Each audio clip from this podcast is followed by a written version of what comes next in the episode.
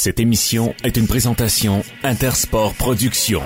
94.5 Unique FM, les micros sont ouverts. Bienvenue dans le vestiaire. Il y a comme une odeur d'esprit d'équipe. C'est un défi titanesque pour l'équipe hôtesse. On parle bien sûr des Maple Leafs qui, pour une énième fois, l'occasion de fermer les livres. Seront-ils capables de livrer la marchandise?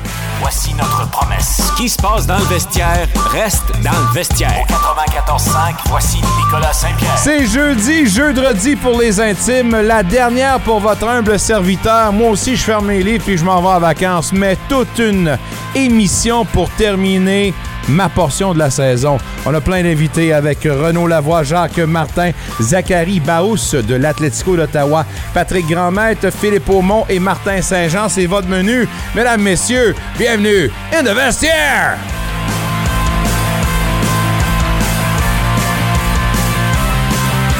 La meilleure émission sportive francophone dans la capitale. Merci d'être là. C'est notre dernier rendez-vous en ce qui me concerne cette année. Avant de vous dire un beau bye-bye à la fin du show, on va passer une belle heure et demie ensemble. Merci de nous suivre en direct. Merci de nous suivre en différé, en balado-diffusion disponible pour toutes les plateformes. Également, procurez-vous notre belle petite application également disponible pour tous vos téléphones peu importe soit-il. Euh, on va parler évidemment euh, de hockey, mais également d'autres sujets du baseball majeur avec les Blue Jays qui est en congé aujourd'hui, entreprennent une nouvelle série, une nouvelle série, pardon, euh, face à Seattle dès demain. ça sera la rotation qui va revenir au premier, c'est-à-dire Manoa qui serait devant, ben pas devant, mais plutôt au monticule. Philippe Aumont viendra me parler évidemment de la performance des Blue Jays, mais également d'autres sujets intéressants. D'ailleurs, l'ancien gérant des expos, M. Felipe Alou, qui était de passage dans la métropole québécoise il n'y a pas si longtemps, disait que pour lui, euh, il n'y avait pas de problème. On devrait introniser de la, euh, la, renommée Barry Bounds, qui lui, malheureusement, sa carrière a été entachée par euh, l'utilisation de produits dopants, des stéroïdes. Alors, un débat certainement qui ne cesse de raviver, de se raviver, évidemment, avec des commentaires comme ceux-là. Alors, euh, qu'en pense-t-il? Ben, Philippe Aumont sera avec nous au rendez-vous. Patrick Grandmaître va nous jaser son commentaire hockey, évidemment, dans le cadre des séries. Disons qu'il y en a long à dire. Euh, en plein milieu ou à la veille d'un party, évidemment, pour célébrer le gros week-end pour les fans de football, c'est le, le draft, le repêchage à NFL qui débute aujourd'hui. Et Martin Saint-Jean, entre deux gorgées, va venir nous parler de ses impressions, évidemment. Question d'en savoir un petit peu plus une grosse nouvelle aujourd'hui. Euh, il y a Lamar Jackson qui a maintenant signé 5 ans avec les Ravens et devient le joueur le mieux payé de toute l'histoire. C'est ce qu'il voulait, c'est ce qu'il a eu. Plus de 180 millions de dollars sont garantis sur un contrat de 216 millions, si je ne me trompe pas, réparti sur 5 ans. Le bonhomme est heureux, puis avec un Jackson heureux, puis un OBJ qui s'amène. Oh, watch out, les Ravens.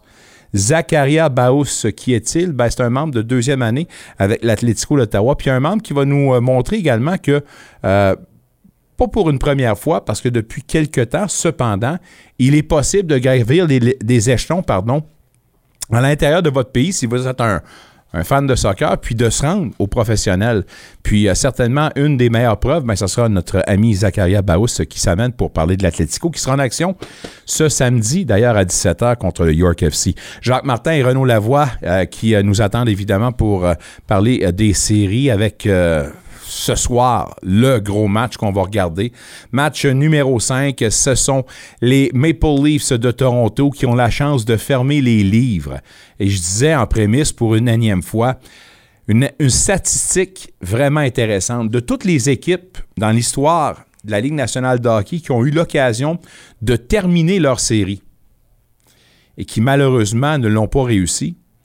Au top de la liste, les Jets, barre oblique, de l'Arizona, à 13 reprises consécutives, ont frappé un mur. Pas loin derrière, qui est la deuxième formation, les Maple Leafs de Toronto, à 10 occasions. Je suis garanti, convaincu, que si vous n'étiez pas un membre des Maple Leafs pour les cinq dernières années, vous êtes arrivé avec la cohorte qui a été acquise d'ailleurs à la dernière date de transaction.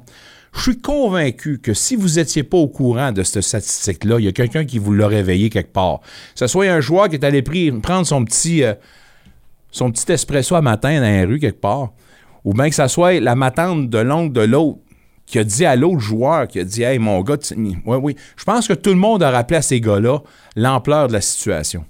Puis, je sais pas si c'est une bonne chose ou pas, mais en ce moment, dans la ville reine, tous les joueurs qui ont fait le chandail des Maple Leafs en ce moment, ils vont se retrouver sur la glace aujourd'hui, vont avoir tout le poids du monde sur leurs épaules.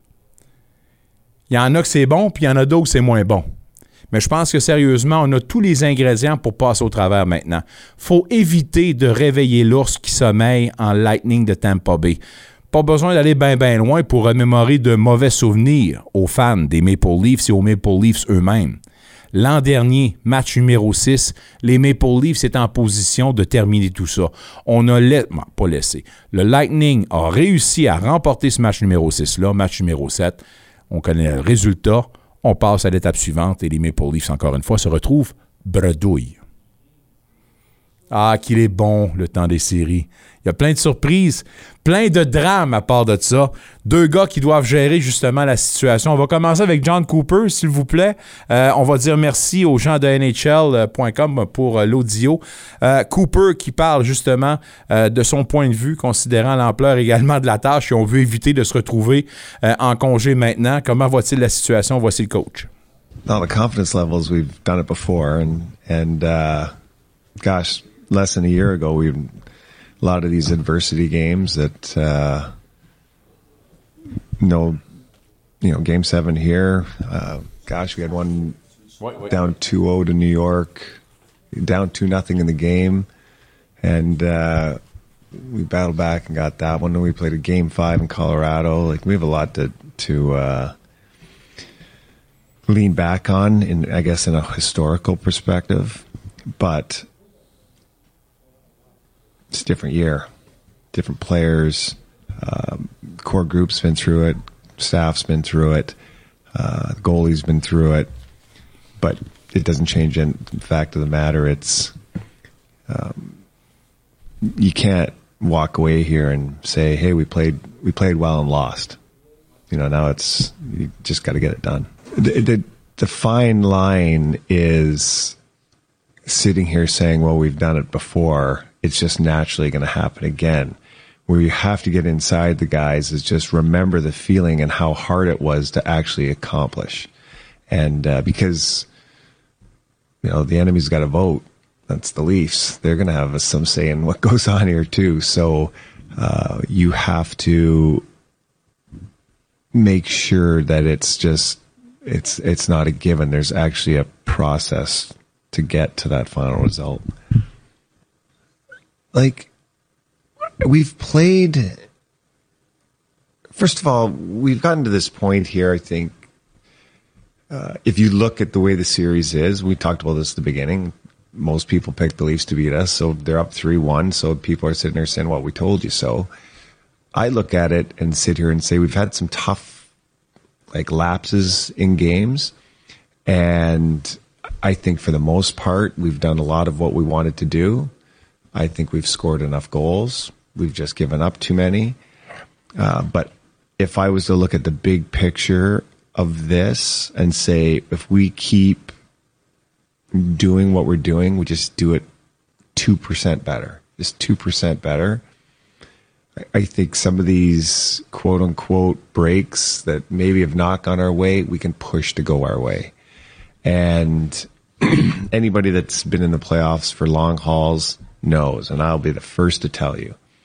We've gone to three straight finals. We've won two of them, and we got breaks along the way. Like I can never, I can't sit here and say, "Oh my gosh, we just worked and earned it." I was like, sometimes I'm thinking, I can't believe we got that break, or I can't believe we got that call. Like it happens, and and, and any coach that says that wins and says it doesn't, they're they're fibbing. It's uh, you need you just need so many things to go your way. And a lot of has gone our way. Just in some big moments, it hasn't. And we've got to change that. That's on us. J'adore la candeur d'un gars comme euh, Cooper, puis je dis, je le répète, ce gars-là probablement va devenir politicien tout de suite après sa carrière d'entraîneur dans la Ligue nationale de hockey. Euh, il y a une chose qu'il faut retenir dans son discours, c'est que toute équipe championne, il y a une partie de la chance. Puis il l'a reconnu. Dire, on, s'est rendu à trois finales de la Coupe Stanley, puis on a eu justement des, coups de chance. Puis des fois, des rondelles qui sont passées, qui, ont tombé sur le bon côté. Euh, en ce moment, ce qu'on doit faire, c'est justement de créer notre propre chance. Et en, créant des jeux qui vont nous aider justement à créer du momentum, puis en, jouant de la bonne façon, la rondelle, à un moment donné, va tomber sur nous. Tu te rends pas trois fois en finale de la Coupe Stanley sans avoir justement euh, vécu contre vents et marées. Puis je pense qu'exactement dans toutes ces finales-là, euh, on en a vu d'autres. Alors, la situation dans laquelle se retrouve le Lightning, aucune panique. On reconnaît l'ampleur de la situation, la tâche à accomplir, mais quand même, l'ampleur des. La, plupart de ces joueurs-là se retrouvent en terrain connu.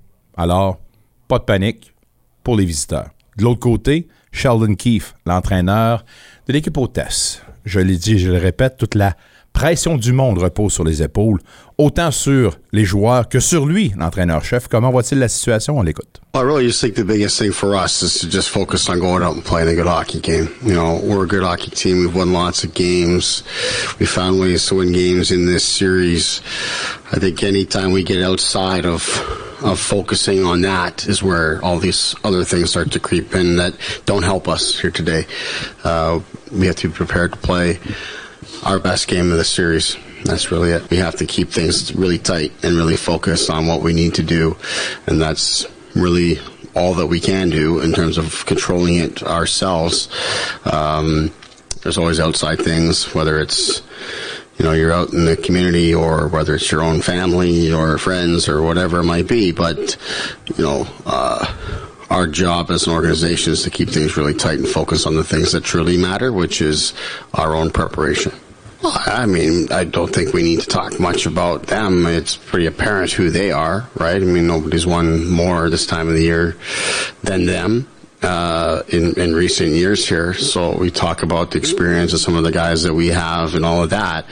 We're, we're trying to be a, a team full of guys that have the ultimate experience and have done it more than once. So yeah, it, we recognize the challenge that we have here, and it's again why we need to play our best game of the series, and we need to keep the focus where it matters most, which is our preparation. C'est drôle parce que d'entendre Sheldon Keefe, il parlait également de la façon que je parlais tantôt, c'est que c'est sûr que tous les membres de la communauté ont rappelé quelque part quelqu'un, justement, à l'ampleur de la situation pour les joueurs. On n'a pas besoin de parler de l'adversaire, on sait exactement qui ils sont. On doit se concentrer sur nous, connaître notre meilleur match, puis sortir notre meilleur. C'est correct, puis c'est les bonnes paroles.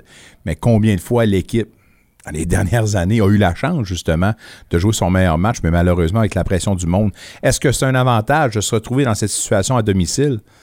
Euh, c'est difficile de te cacher quand tu es un, joueur des, Maple Leafs en ce moment. Et si tu veux garder tout ça dans ta bulle, difficile justement de ne pas t'exposer à tout ce qui se passe autour. Alors, pas évident. L'aspect mental prend le dessus, c'est garanti. Quel match ce soir? Un classique. Euh, dans les autres nouvelles, euh, on va dire félicitations à Paul Byron pour son 34e anniversaire, un gars que j'ai suivi depuis ses premiers balbutiements avec les Olympiques, mesdames, messieurs. Ça fait longtemps. On l'aime, petit Paul. Euh, on ne sait pas ce qui va se passer après ce contrat-là. On pense évidemment à la retraite, mais 34 ans, ça ne me rajeunit pas. Maudine. Tristan Luneau, euh, élève défenseur de l'année en LHGMQ. Euh, c'est magnifique euh, cette saison aussi. Puis un peu à l'image du club avec laquelle il évolue, je pense que c'est chapeau. Puis quelle belle acquisition pour les Dogs Anaheim. Ils en ont pris pas mal, hein? Warren aussi, hein? Un Dogs Anaheim. Maudine de mine. Benoît Olivier Gros en part de ça. Tabarnouche, hein? Combien de Canadiens? Non, non, ah, non, non, non. Là, là, je brasse ça pour rien. Ouverture du camp d'entraînement des Titans, ça se passait aujourd'hui, ça. Et euh, c'était ouvert au public. J'espère que les gens vont y aller. Euh, nous sommes les euh, diffuseurs officiels à partir du 12 mai. Michael Lafleur, d'ailleurs, qui sera à la description. Ce soir, c'est jour de repêchage, première ronde. Euh, surveiller les Canadiens. Il y en a une belle pléiade, entre autres Mathieu Bergeron de Syracuse, qui pourrait euh, être choisi au premier rang. Euh, je vous invite à aller voir ou de taper l'histoire de Sidney et Chase Brown deux gars de London en Ontario qui ont joué pour l'Université de l'Illinois. Ce sont deux jumeaux identiques. Et on dit deux jumeaux miroirs. Un est gaucher, un est droitier. Les deux se ressemblent comme deux gouttes d'eau. TSN, qui est passé maître dans l'art des documentaires, des reportages sportifs. Euh, quand on dit que tu l'as pas eu tout cuit dans le bec, Grosso modo, ces kids-là qui euh, viennent d'une famille monoparentale, euh, à un moment donné, c'était tellement précaire, c'était une famille à la rue, point la ligne. Et par le bien d'un bienfaiteur qui a envoyé une vidéo dans une école américaine en Floride, on a aperçu les deux jeunes, on veut les avoir. Ça prend une équipe, une famille d'accueil. il y a un ancien pilote un pilote d'essai de l'armée américaine avec sa famille qui dit OK, pas de problème. La mère qui a tout sacrifié pour leur donner les moyens financiers d'aller là, pendant qu'eux sont là-bas, puis on ne sait pas ce qui se passe parce que c'est l'inconnu total, elle se retrouve encore une fois à la rue. On va dire une affaire, là. Quelle histoire. Quelle histoire. Chapeau deux gars qui vont être repêchés en 20 semaines. Bravo. On a un beau menu, une belle émission. C'est notre dernière pour moi entre-temps, avant les vacances, mesdames, messieurs. On va frapper un gros coup de circuit. Tout de suite, on va rejoindre notre ami Renaud Lavoie de TVA Sport. Renaud, évidemment, on se pose tous la question, est-ce que c'est ce soir que les Maple Leafs termineront cette série? Et tu vas être surpris, mais ma réponse à ça, c'est non. Euh, parce que je m'inspire un peu de ce qu'on connaît dans cette série-là. Donc, euh, il y a seulement une fois que l'équipe à domicile a gagné un, match, c'est les Maple Leafs dans la rencontre numéro 2. Quand je regarde dans la Ligue nationale de hockey, les 17 derniers matchs dans la Ligue nationale, 14 ont été remportés par des équipes qui euh, étaient à l'étranger, donc des équipes visiteuses. et ça, c'est indicatif, selon moi, d'une tendance extrêmement lourde qui est en train de frapper la Ligue nationale. Euh, puis je pense que ça s'explique de, plusieurs façons. D'après moi, la préparation est à son euh, est à son summum euh, lorsque les joueurs sont à l'étranger. On, on, est dans la chambre d'hôtel, il n'y a vraiment aucune distraction. On se concentre sur le match du lendemain. Puis ça, ça semble vraiment, mais vraiment porter fruit. Donc, je m'attends à ce à, voir la même chose avec le Lightning. Une équipe de vétérans, une équipe qui a beaucoup de choses à prouver euh, suite à trois défaites de suite. Est-ce que les Maple Leafs peuvent vraiment gagner quatre victoires de suite? Pas sûr, moi, que les Maple Leafs peuvent faire ça. Donc, si tu me demandais tout de suite qui va gagner le match de ce soir, je dirais qu'il y a une tendance de mon côté que le Lightning va l'emporter. Évidemment, je ne suis pas Nostradamus, là, Mais avec la pression sur les joueurs des Leafs pour le match de ce soir, euh, j'ai hâte de voir comment ils vont réagir. Reste euh, que j'aime beaucoup la façon de, parler, de manœuvrer dans des espaces serrés. Euh, Monsieur Cooper, qui va devenir certainement un très bon politicien. Sa réponse suite au, ben, aux propos de son ancien entraîneur adjoint, Monsieur Lalonde, sur son gardien, mmh. ça a été une très bonne façon, un, d'envoyer des salves à son ancien collègue, mais également de protéger son gardien. Est-ce que je le vois de la bonne façon? Aucun doute. Euh, écoute, c'est sûr que il n'y a pas beaucoup de monde chez le Lightning de Tampa Bay qui est heureux suite à une déclaration du genre. Surtout que euh, M. Lalonde avait une très bonne réputation dans l'organisation. Je pense que sa réputation vient de tomber rapidement. Ça prend pas de temps. Hein? Il suffit euh, de deux phrases, puis euh, tu, tu, parais très, très mal. Donc, euh, écoute, je ne sais pas euh, pourquoi. Ben, j'imagine qu'il s'est fait prendre à son propre jeu, euh, dans le sens que tente de donner des informations privilégiées, justifier sa thèse d'une certaine façon, mais il faudrait pas oublier que dans son quotidien, c'est pas Sportsnet qui le paye, mais plus les les, Red Wings. Les Red Wings. Donc, pas convaincu que Steve Eisenman était très heureux de ça non plus. Écoute, on n'est pas parfait, il n'y a personne de parfait sur cette planète, mais celle-là, c'est difficile à expliquer. Puis oui, oui, effectivement, il fallait que euh, John Cooper protège son gardien. Donc, j'ai hâte de voir la, suite des choses euh, dans, dans, cette série-là. Je pense pas que c'est une déclaration qui touche énormément, si tu veux, la série actuelle, dans le sens que c'est quand même 3-1 pour les Maple Leafs. On n'a pas d'un besoin d'un commentaire comme ça pour changer quoi que ce soit. Mais ça reste, Nicolas, que c'est vraiment c'est vraiment une déclaration qui est surprenante et surtout qui n'arrive vraiment pas à point pour le Lightning. Son homologue Sheldon Keefe aujourd'hui parlait de garder le focus pour son équipe, mais je pense pas qu'il y a à dire grand-chose dans ce vestiaire-là. Je pense que tout le monde qui en fait le chandail des Maple Leafs, qu'ils étaient des éditions précédentes ou qu'ils soient de nouveaux venus, il n'y a pas personne qui euh, ignore ce qui s'est passé auparavant et tout le monde sait exactement ce qu'il doit faire. Mais ces gars-là ont toute la pression du monde en ce moment. Aucun doute. Euh, c'est pour ça qu'ils ont été chercher un gars comme Ryan O'Reilly ou encore un gars comme Lucien. Ryan O'Reilly, lui, va, va prendre du temps avec le groupe, avec les joueurs pour calmer un peu tout le monde, pour leur expliquer, pour leur expliquer que, que c'est juste un match comme un autre, mais avec une signification quand même importante. Puis de finir ça ce soir, ça permettrait à son groupe de respirer. C'est important aussi en séries éliminatoires d'avoir du temps, d'avoir du temps pour penser les plaies. Euh, puis, euh, je pense qu'une victoire ce soir permettrait ça aux Maple Leafs de Toronto, en bout de ligne, de donner à tout le monde euh, de l'oxygène. Euh, une défaite, est-ce que c'est la fin du monde? Non. Sauf que tu vas vraiment euh, aller tenter d'aller chercher une victoire à Tampa. Comment, comment ça va se passer là-bas? Comment les joueurs des Leafs vont être? Parce que les Leafs sont pas dominés face au Lightning. euh, à part un seul Dans match, le dernier match, on dominé. deux. Ouais. Non? Non, non, Ah, non, non? non, non. À partir de la troisième période, peut-être, mais les 40 premières minutes de jeu n'étaient pas du tout à eux. Hmm. Donc, euh, tu, sais, tu, tu- tu regardes ça et tu te dis, écoute, mettons, euh, ils sont sortis de là, les Leafs, en étant très opportunistes. Maintenant, ils doivent commencer le, le match de la bonne façon. Toujours revenir de l'arrière, c'est pas idéal. Oui, c'est le fun, c'est comme ça que tu écris des belles histoires, mais en bout de ligne, si cette équipe-là veut continuer à, être sérieuse et avoir l'air d'une équipe sérieuse, il falloir qu'elle change, ses tactiques. là. C'est une des pires équipes défensivement dans la Ligue nationale depuis le début des séries. La dernière, c'est le Lightning. Il va falloir, va falloir que les, les Maple Leafs soient meilleurs que ça.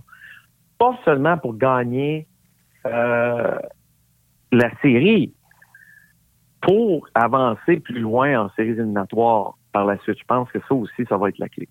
Toronto, qui en ce moment ne veut pas faire partie de l'histoire euh, de la mauvaise façon.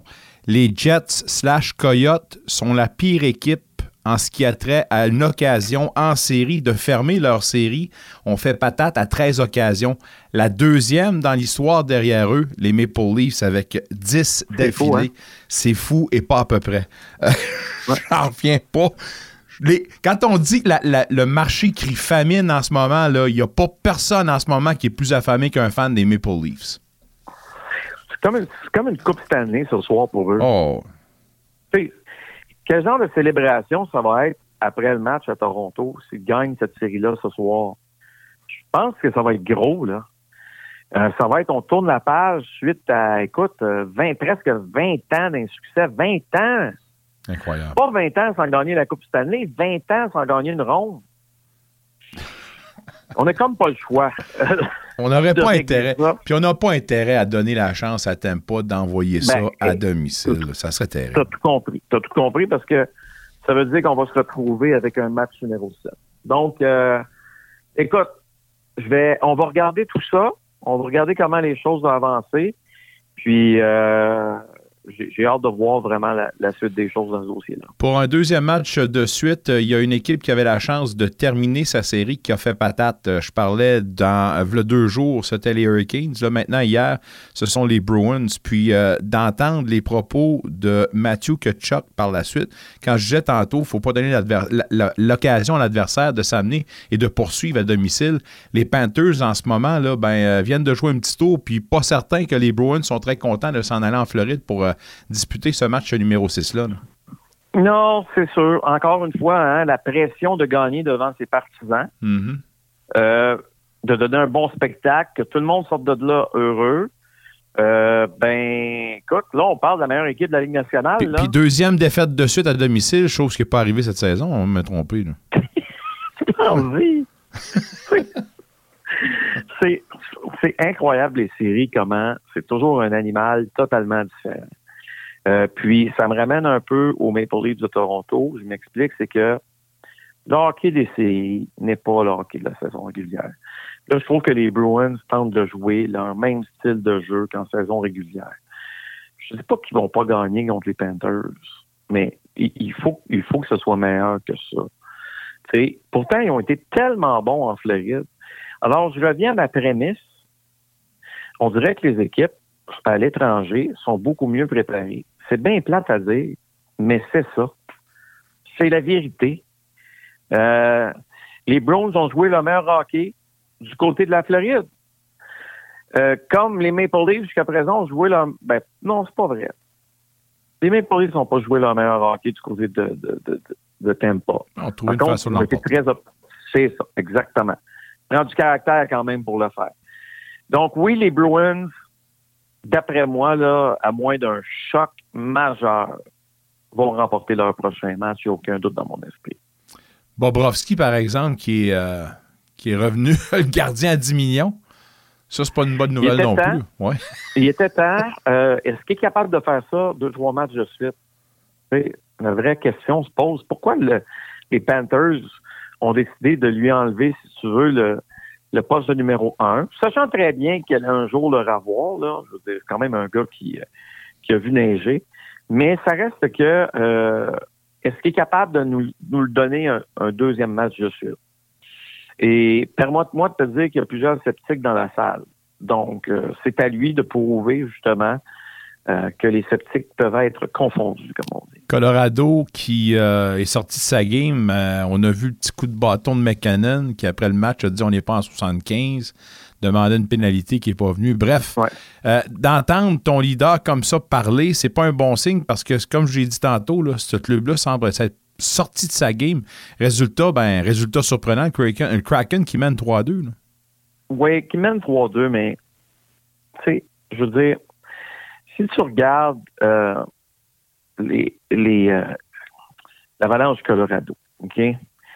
Honnêtement, là, euh, c'est pas c'est pas la même équipe que l'an dernier. OK? L'an dernier, on avait une fenêtre d'opportunité fallait absolument l'emporter. Il fallait absolument, euh, si tu veux, profiter de, la fenêtre qui était devant eux. Miko Rantanen, blessé, reviendra pas au jeu. Nazem Kadri joue plus pour eux autres. Il est rendu à Calgary. Kel McCarr, suspendu pour le dernier match. André Burakovsky, écoute, je sais pas ce qui se passe avec lui, là, mais ça, ça va vraiment pas bien. Je t'ai dit Rantanen, mais c'est Landeskog en plus. Ouais, ouais. Tu sais, c'est Landeskog qui est, qui, qui est pas là. Euh, André Burakovsky plus là. Valérie Nishushkin, écoute. écoute c'est nébuleux comme histoire. La liste est longue de joueurs qui sont plus là pour aider cette équipe-là. Darcy Camper, le gardien de but, plus là non plus.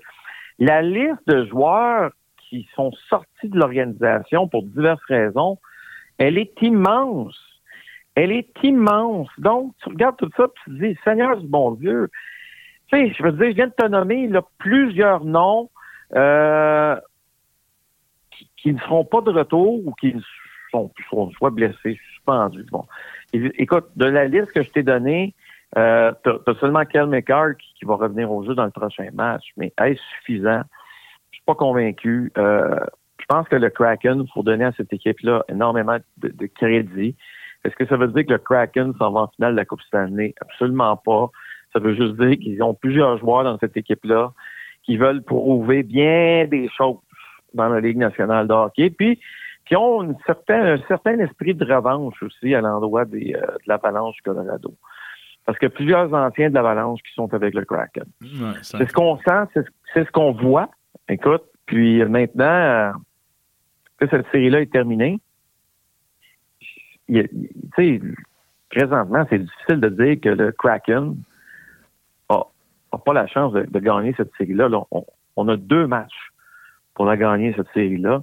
Puis c'est sûr que la pression n'est pas sur leur dos. Même si on va jouer à domicile la prochaine rencontre. Écoute-moi bien, Nicolas. Qu'est-ce qu'on a à perdre? Absolument rien. C'est la meilleure équipe de la Ligue nationale en série l'an passé. En fait, c'est la meilleure équipe de l'Ouest cette année. À un moment donné, je veux dire, personne ne voyait le Kraken remporter même un match. On est rendu à trois, pourquoi pas quatre? Il n'y en a pas de problème. J'espère qu'il n'y aura pas de problème pour les Maple Leafs ce soir. Euh, match crucial numéro 5 en direct de Toronto. Bon match, mon ami. Puis en passant, je te souhaite de passer un très bon été. Euh, je te laisse au bon soin notre ami Mick Lafleur. Ça tente de continuer. Puis nous, ben. Euh, Aucun problème. J'espère que tu reviens avec nous autres au mois de septembre. Inquiète-toi pas. Bonnes vacances, Nicolas. Salut, mon chum. On la voit, mesdames, messieurs, à qui on parle deux fois la semaine. Vous l'aurez compris. On va continuer évidemment avec notre ami Mick Lafleur. J'ai souhaité bonne fête à Paul Byron du Canadien. J'ai souhaité bonne fête également à Drake Batterson, 25 ans aujourd'hui, des sénateurs d'Ottawa. Happy birthday to you, euh, monsieur Batterson. Poursuivons la discussion hockey avec évidemment les séries qui euh, auront certainement une autre soirée très occupée. On vous le rappelle, les Maple Leafs ont la chance de passer à l'histoire en finalement, en finale aiguille et l'emportant dans une rare série en première ronde. Parlons-en avec notre ami Jacques Martin. Jacques, comment vas-tu? Ça va très bien, Nicolas. Jacques, ce que Toronto doit faire ce soir pour l'emporter, selon toi? Et je pense que c'est important de, continuer de travailler avec les, trois trios. Je pense depuis que euh, Sheldon Keith a décidé d'aller euh, de, séparer ou d'utiliser ses trois centres, Matthews, Tavares, O'Reilly. Euh, je pense que ça leur donne un avantage d'avoir un, troisième trio euh, de Nice et euh, O'Reilly et Carey. je pense que c'est de la profondeur est très importante en séries éliminatoires.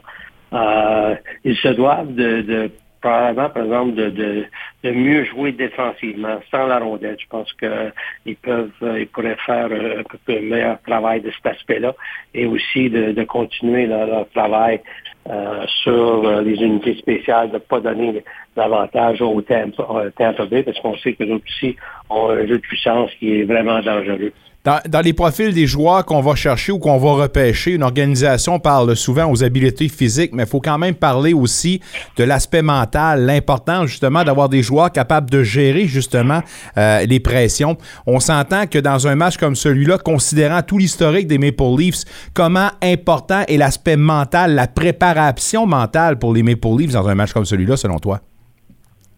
Mais je pense que c'est très important, mais le focus est, vraiment devrait être sur le processus, non pas sur, le résultat. Euh, le résultat euh, arrive selon les choses que tu fais sur la glace. Donc, si tu te concentres euh, à faire, à remplir tes tâches, donc, lorsque tu as la rondelle, remplir tes tâches lorsque tu n'as pas la rondelle, d'être à, la bonne situation, et ainsi de suite, tu améliores tes chances de, remporter le match. Donc, je pense que pour les livres, euh, il y a place à l'ignoration, mais pense que lorsque tu rentres dans un match, euh, on sait que le quatrième est toujours le plus difficile à gagner, mais on ne peut pas mettre l'emphase sur gagner le quatrième match. On peut mettre l'emphase sur de la façon qu'on va jouer.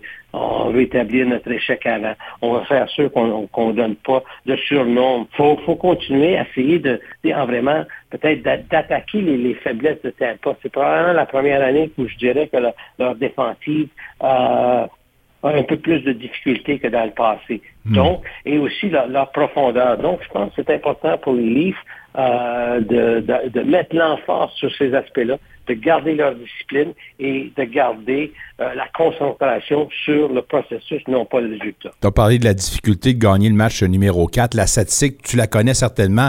Euh, dans l'histoire, l'équipe qui a eu l'occasion de terminer leur série de façon consécutive et qui l'a perdu à toutes les occasions, au top de la liste, ce sont les Jets avec euh, barre oblique, les Coyotes de l'Arizona. À 13 occasions consécutives, on fait patate en tentant évidemment de compléter leur série. Juste derrière, à 10 reprises consécutives, les Maple Leafs. C'est pas donné à tout le monde de pouvoir ficeler tout ça euh, quand je parlais de pression, encore une fois, il y, a des choses qui, euh, qui, qui, sont amplifiées dans un match où on a l'occasion de terminer une série. Là. Oui, c'est sûr que, disons, surtout pour les joueurs vedettes, c'est là que la, pression se retrouve.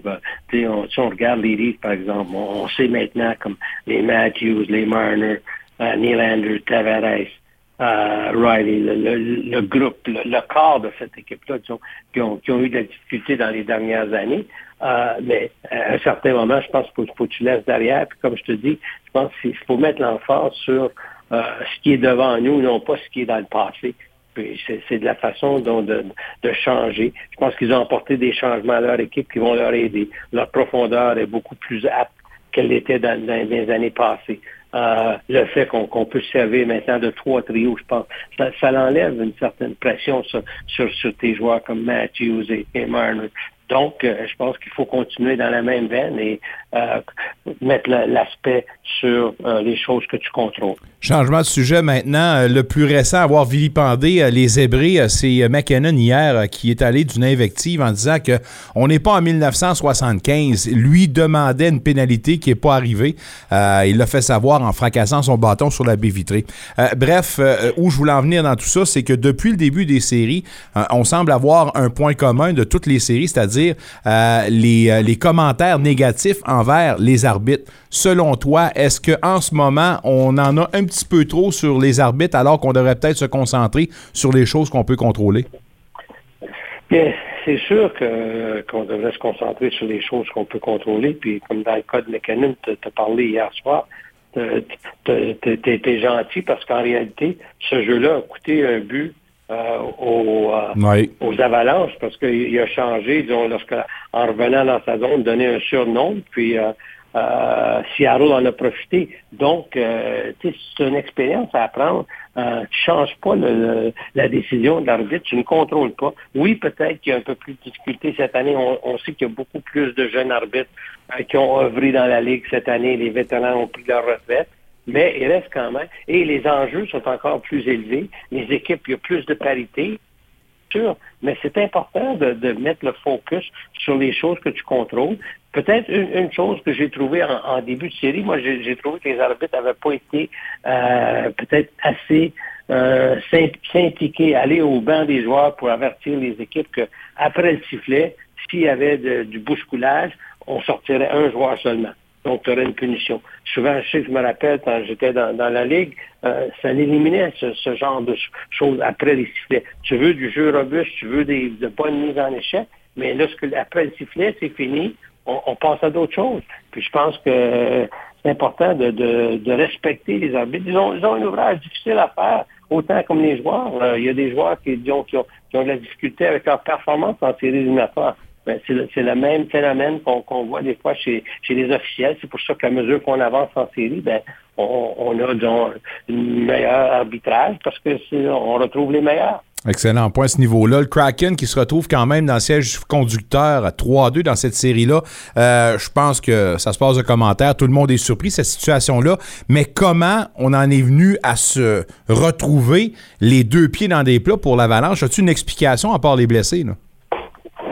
Bien, je pense que si on regarde les avalanches cette saison, euh, on regarde, euh, je pense, euh, à Noël peut-être, c'était une équipe qui avait quand même eu beaucoup de difficultés en, première moitié de saison. On, sait qu'il y, a eu des blessures, ils ont eu énormément de blessures, ils en ont encore. Manson qui a dû quitter le match hier soir, Nikushin qui n'est pas là. Euh, leur capitaine qui n'a pas joué un match cette année. Euh, et l'autre élément qu'il faut considérer, ils ont quand même perdu d'excellents joueurs l'année dernière. Ils ont perdu trois joueurs euh, très talentueux. Kadri, un, ils ont perdu deux, autres avant, qu'ils ont peut-être vraiment pas remplacé au même niveau. Si on regarde leur alignement maintenant, oui, c'est sûr qu'ils ont quand même une bonne équipe. Ils ont le super vedette, McKinnon, Macar, mais il reste quand même que même leur défensive était affaiblie. Manson, qui a presque pas joué cette, saison, avait joué un rôle très important l'année dernière en séries éliminatoires. Donc, euh, on, regarde à travers leur aliment. Oui, ils ont encore une bonne équipe, mais ils n'ont pas l'équipe qu'ils avaient l'année dernière. Et le, Kraken, ce sont tous des joueurs du calibre de la Ligue nationale. Avec les expansions maintenant, les joueurs, ils n'ont pas la super vedette, mais ils ont un excellent, ils ont une excellente équipe, ils jouent très bien. Euh, ils jouent, c'est une équipe qui est, qui te donne pas beaucoup. C'est une équipe que lorsqu'il a, marqué le, le, premier but euh, hier soir, euh, c'est une équipe qui, qui gagne ses batailles, qui se supporte très bien, euh, qui joue une, de, de, de bonnes bases et euh, qui en ont profité, si on regarde hier soir, un peu peut-être typique en l'absence euh, de Macar. Ils, ont, ils avaient 13 giveaways et, et trois, trois débuts, euh, débuts des, des, euh, des Kraken. C'est le résultat de, de, de revirement, chose de même. Donc, euh, ça devrait être, euh, on va voir, le Colorado avec le tiré au mur, ils peuvent revenir, mais Kraken est quand même une très bonne équipe d'hockey. Bonne chance à l'Avalanche pour le match numéro 6. Euh, on va se laisser là-dessus, Jacques, mais je m'en voudrais de ne pas te remercier encore une fois de ta précieuse collaboration. Tu demeures euh, dans l'organisation, dans l'organisation, tu demeures dans l'équipe avec évidemment Mick qui va prendre la relève dès la semaine prochaine. Passe un bel été, puis j'ai déjà commencé à polir mes bâtons de golf, alors j'espère qu'on va se rencontrer sur un terrain quelque part cet été. Moi aussi. Puis euh, bonnes bonne vacances, puis profite euh, de, de, repos. Merci mon ami Jacques, à très bientôt. Bye bye. Jacques Martin, mesdames, messieurs, qui nous présente cette chronique présentée par son école de hockey. Jacques Martin, c'est la meilleure école de hockey. Je vous en passe un papier. La deuxième heure déjà bien entamée. On est ensemble pour la célébration du sport en français dans notre belle capitale jusqu'à 19. Plein de sujets du football, Martin Saint-Jean, du baseball, Philippe Aumont, Patrick Grandmaître du hockey, Mutabar, Zacharia Baous pour l'Atlético d'Ottawa.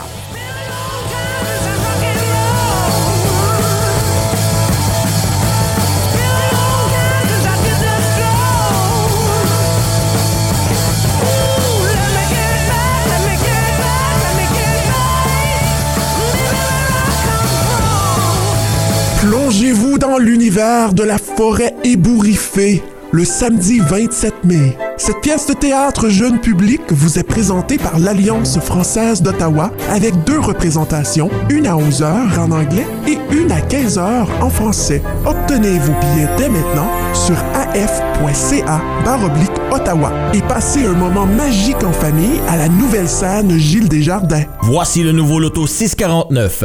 Deux gros lots sur chaque billet. Le gros lot classique de 5 millions de dollars et le gros lot progressif de la boule d'or de 14 millions de dollars.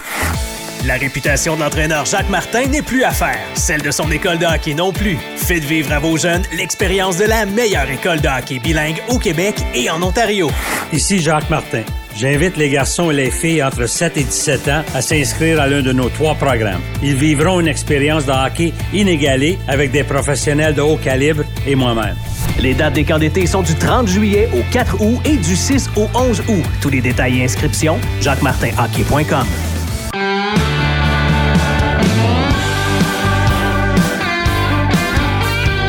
Bonjour, ici Robert Guindon, votre animateur de l'Express Country.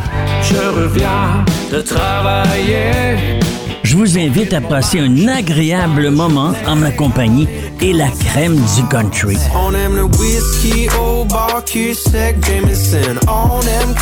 L'Express Country avec Robert Guindon. Le vendredi, 10h à Unique FM.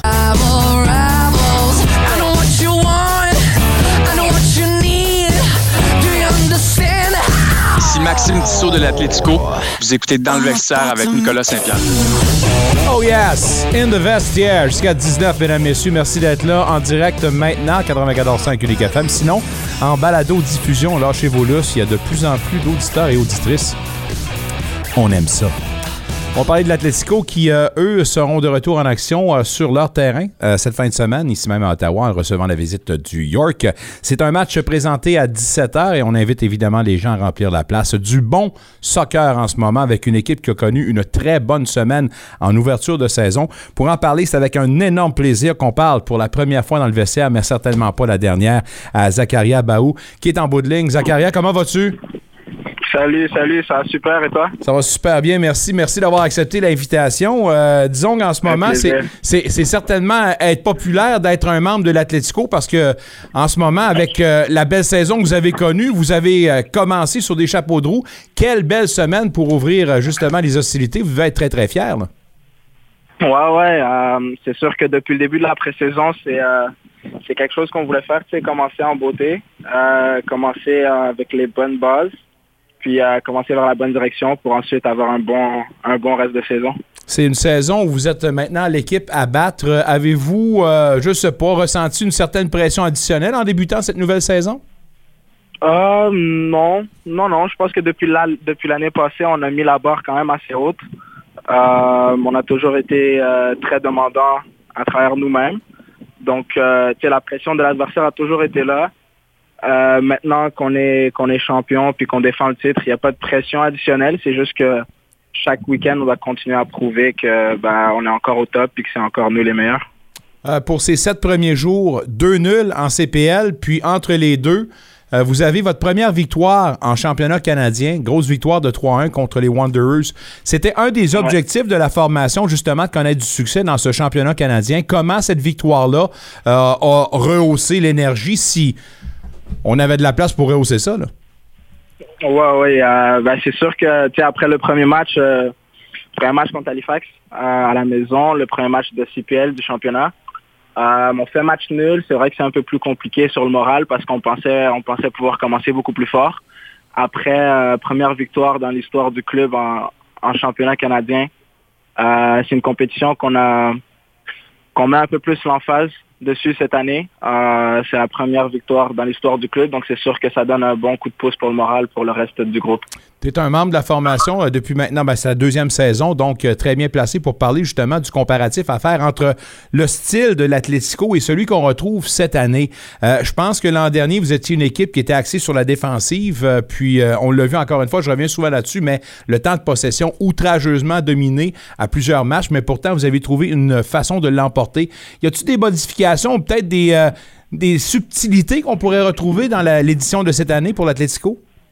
Euh, oui, tout à fait. Je pense que tu l'as bien mentionné. L'année passée, on défendait beaucoup, puis on était plus axé sur la contre-attaque.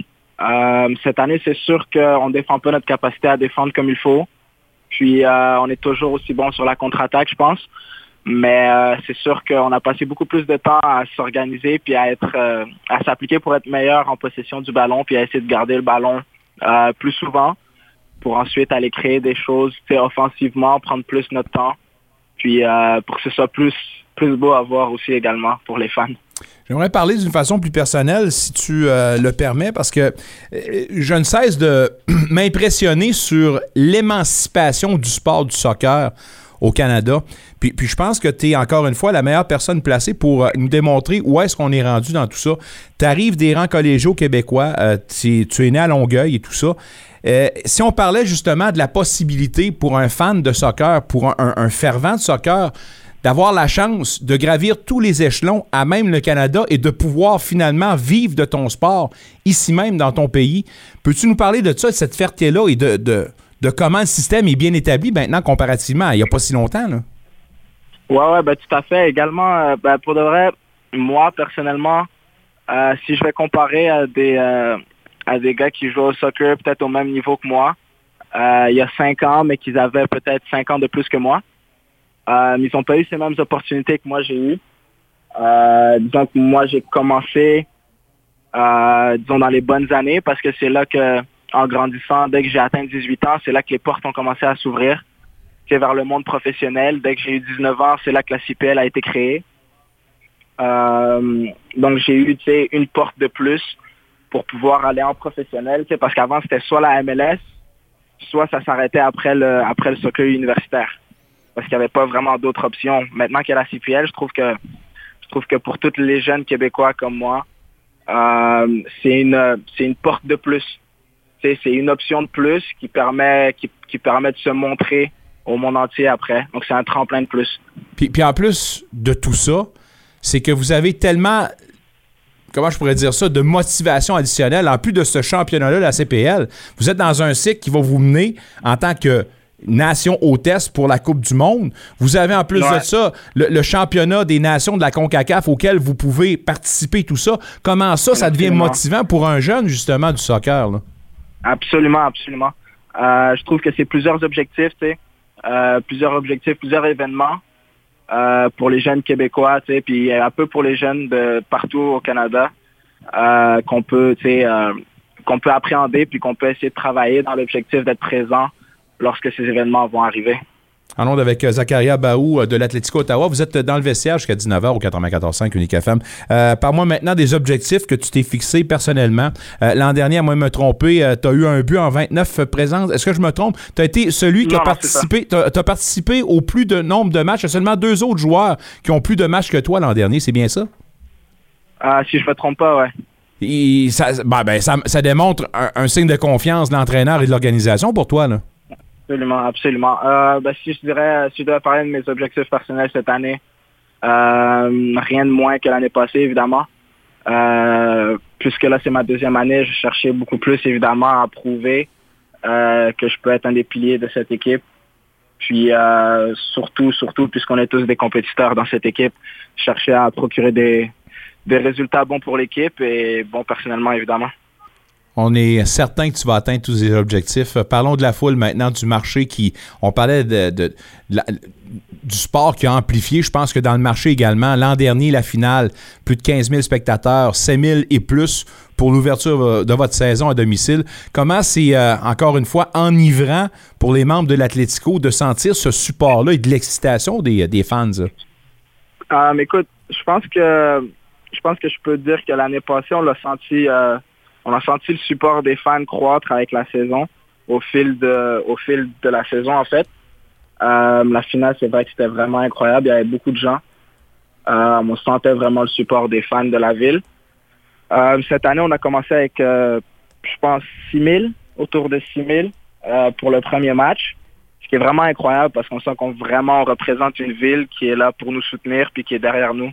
Donc, c'est top, c'est vraiment, c'est vraiment incroyable d'avoir un support comme ça. Puis on invite, de la ville. on invite les gens évidemment à affluer pour euh, votre prochain match qui a lieu ce samedi, 17h Absolument. contre le York. Parle-moi de ton plan de match. Qu'est-ce qu'on doit faire pour l'emporter? Euh, ben, évidemment, c'est quelque chose sur laquelle on travaille toute la semaine euh, avec les entraîneurs puis les autres joueurs dans l'équipe. On a un plan de match assez solide, je veux dire. Euh, on sait qu'est-ce qu'on doit faire, on sait comment on doit attaquer. Euh, York, évidemment, c'est euh, une équipe euh, jeune mais très talentueuse aussi. Fait que je pense qu'on sait, on sait comment dealer avec ça. Puis évidemment, évidemment, rendre fiers tous les supporters puis les rendre heureux de ceux qui sont venus pour nous voir jouer. On garantit un match excitant. Allez-y, du très bon soccer de la CPL, l'Atlético qui est l'équipe à battre en ce moment. Rendez-vous contre York ce samedi à 17h ici même à Ottawa. Zacharia, un, vraiment là, un, un vrai plaisir de te parler. Euh, J'espère qu'on va pouvoir faire ça très très bientôt. Entre-temps, ben, on vous dit le monde Cambronne pour la saison et surtout à toi personnellement, bonne chance pour la suite des choses. Écoute, merci beaucoup, ça fait plaisir. Au revoir. Zacharia Baou, mesdames, messieurs, de l'Atlético Ottawa qui nous parlait. On a rendez-vous avec un membre de l'Atlético tous les jeudis à cette heure-ci. Manquez pas ça, qu'essayez d'en savoir un petit peu plus sur notre équipe championne. Vous êtes dans le vestiaire, merci d'être là. Plein de sujets du euh, football de la NFL. Aujourd'hui, première ronde pour la grosse ligue. On va regarder évidemment Mathieu Bergeron, possiblement première ronde, certainement. Philippe Aumont, en manque pas une, va nous parler du bon début, très bon début des Blue Jays. Est-ce qu'il faut surprendre de voir les Orioles en ce moment deuxième de la division? Je pense que oui. Juste avant, par exemple, on retourne au hockey. Patrick Grandmaître nous attend. Restez avec nous in the vestiaire.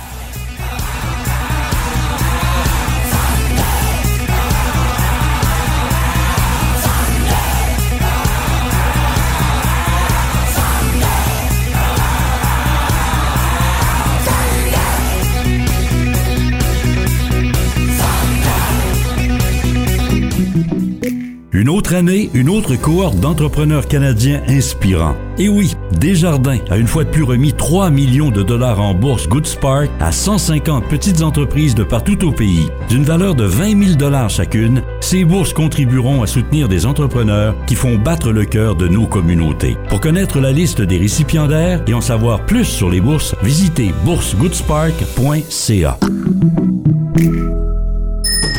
L'édition 2023 du défi CN pour le Chio arrive à grands pas. Inscrivez-vous pour parcourir un circuit cycliste extraordinaire de 15, 35 ou 70 km ou encore faire une marche de 2 ou 5 km. Amassez des fonds pour la recherche et les soins en oncologie au Chio. Nos généreux commanditaires égaleront vos dons jusqu'à concurrence de 75 000 Soyez des nôtres le dimanche 7 mai. Détails au cncycle.ca baroblique FR. C'est pas toujours facile de trouver un bon agent immobilier. Comment choisir? Moi, je sais que vous devriez choisir. C'est une personne loyale, dévouée, professionnelle, qui fera tout pour vous offrir un service clé en selon vos besoins. Appelez-moi au 819-664-3308. Véronique Lossière, la courtière des sénateurs. Pour avoir le meilleur, il faut choisir Véronique Le Sieur. Entendu récemment à Culture Géniale. Alter est pour moi l'un des plus grands compositeurs sur cette planète. J'ai tout entendu ses œuvres il a la connaissance de la musique planétaire et historique. Culture géniale avec Jean-Paul Moreau, le dimanche 13h à Unique FM.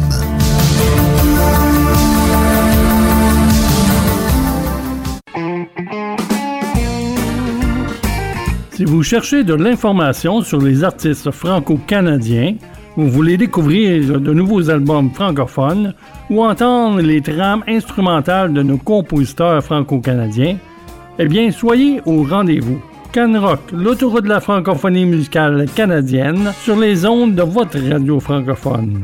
La longue des ondes vous y attend. Canrock, le mercredi, 20h, à Unique FM. Espace haïtien. Espace haïtien.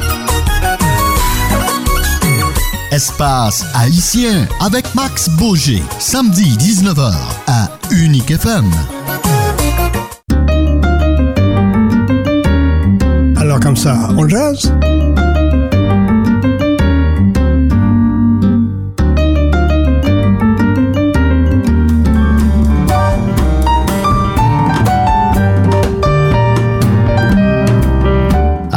Comme ça, on jazz avec Jean-Paul Moreau le lundi 20h et le dimanche 6h au 94.5 Unique FM.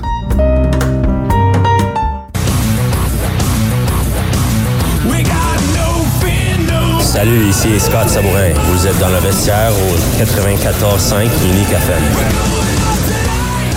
Le vestiaire, mesdames, messieurs, on travaille en direct, donc pas de filet, il n'y en a pas de problème, on est capable de s'adapter. Un gros merci à Martin Saint-Jean qui a pris le flambeau. On tente de rejoindre Patrick Grandmaître, on va se dire à plus tard. Mais pour l'instant, il faut parler de cette journée qui a des... euh, ben, qui a des, euh, des goûts puis des airs d'un peu de temps des fêtes pour le fan de football. C'est l'ouverture, évidemment, la première ronde aujourd'hui euh, de ce repêchage en NFL. Évidemment, il y a plein, plein, plein de tergiversations et surtout le fait qu'on a réglé un gros dossier, celui de Lamar Jackson. Entre deux gorgées, à la veille de ce repêchage-là, quelque part dans un party dans la métropole québécoise, on va rejoindre Martin Saint-Jean. Martin, comment vas-tu? Let's go!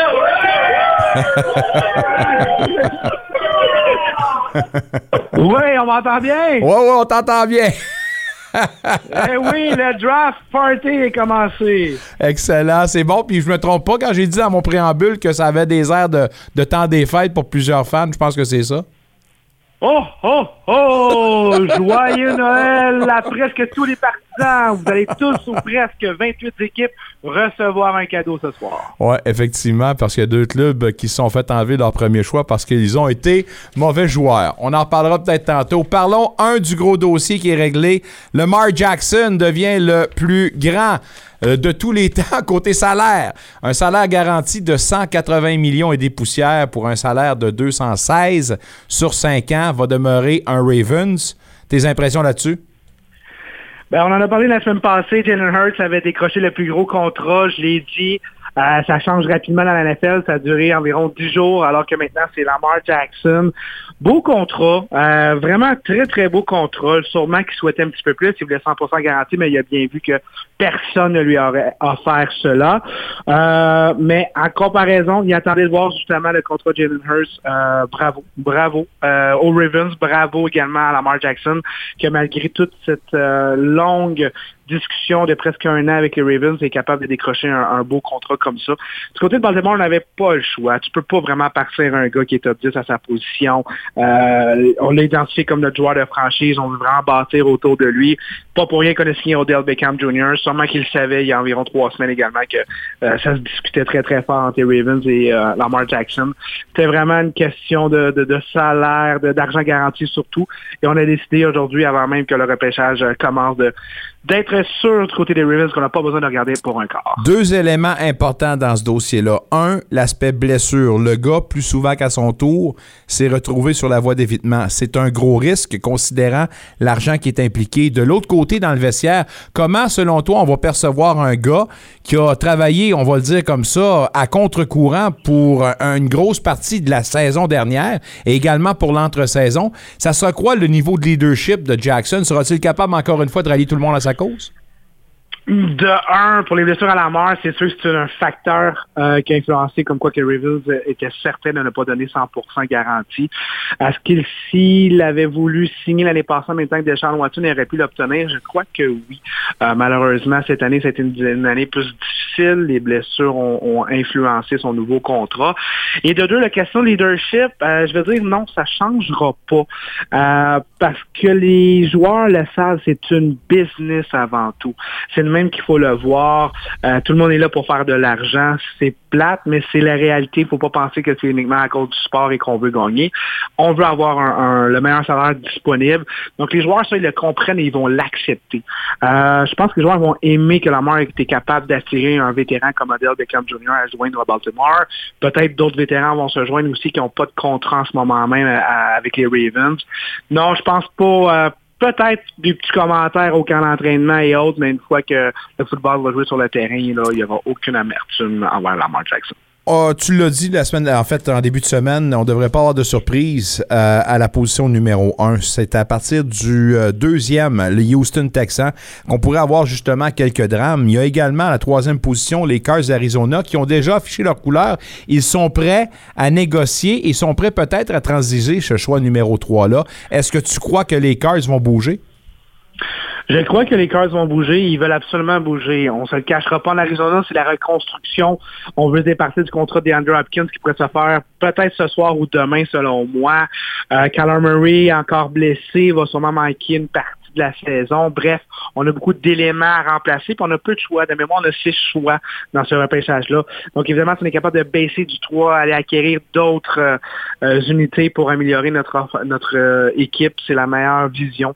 Euh, J'en avais parlé également que je pense que l'équipe à surveiller, ce sont les Titans. On peut même dire en ce moment même que les rumeurs sont très, très fortes. C'est sûr qu'une transaction ne sera pas complétée avant le repêchage, mais les Titans et les Cardinals se parlent très, très fort, dépendamment de ce qui se passe aux deux, aux Texans. On s'attend à ce qu'un ailier défensif, soit Will Anderson ou Tyree Wilson, sorte aux deux.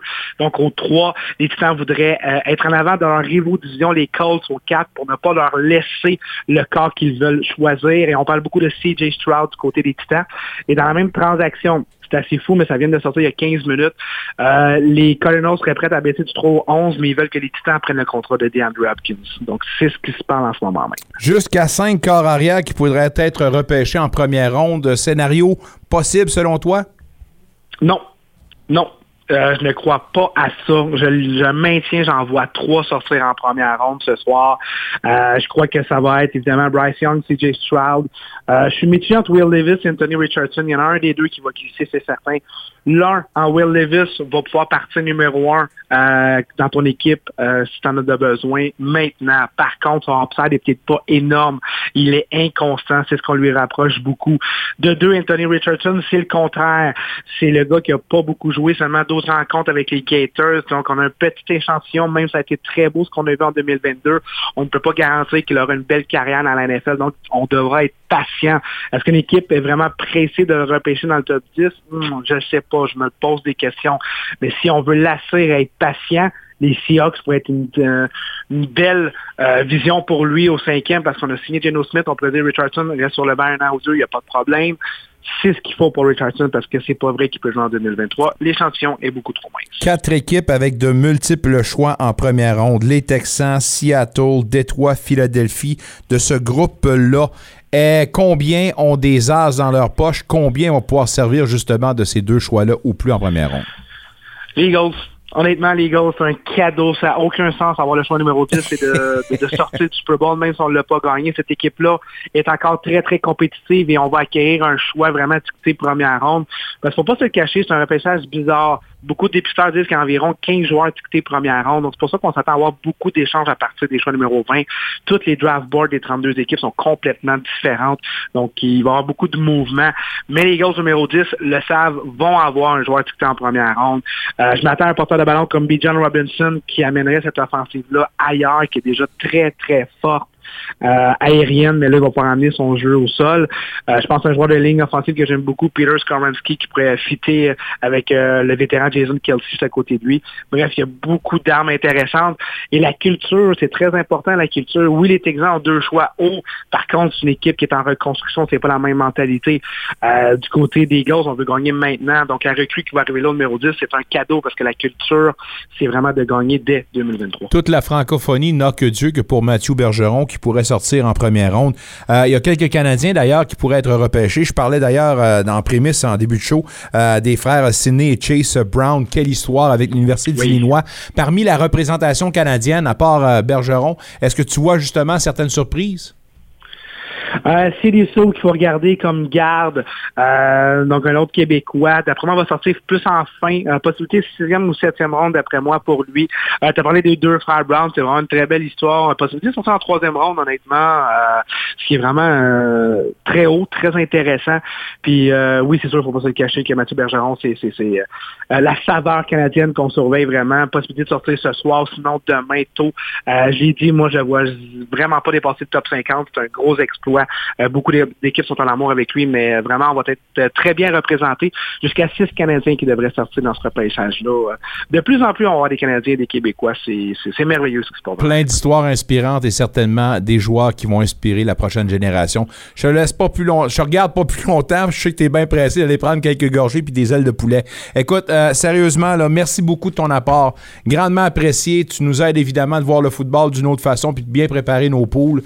J'en suis un, un grand Alors, merci à toi. Passe un super bel été. Tu restes avec nous, avec euh, Mick Lafleur qui va prendre les commandes. Alors, euh, j'espère qu'on va pouvoir se rencontrer cet été sur un terrain golf. Sinon, ben, on se dit à au mois de septembre, ça tente de revenir.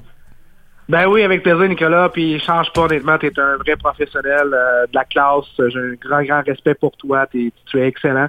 Puis c'est vraiment, vraiment un plaisir de collaborer avec toi. Un autre gros merci pour cette belle année. Arrivederci, amigo. On se dit à septembre. Salut, mon chum. Bon draft. Salut, merci. Que de bons mots. Diantre, ça me touche. Et je vois déjà Mathieu Bergeron être pêché puis prendre une bonne grosse gorgée d'un sirop d'érable quelque part. Il en a pas de problème. Ah. On va faire broyer, lui. Ben non, voyons donc! Green Day, mesdames, messieurs. Pat Grandmaître sera là. On va lui parler vers moins quart. Mais tout d'abord, dans quelques instants, parlons baseball avec Philo Monde. Dans le vestiaire. Like my father's come to pass, seven years has gone so fast. Wake me up when September ends.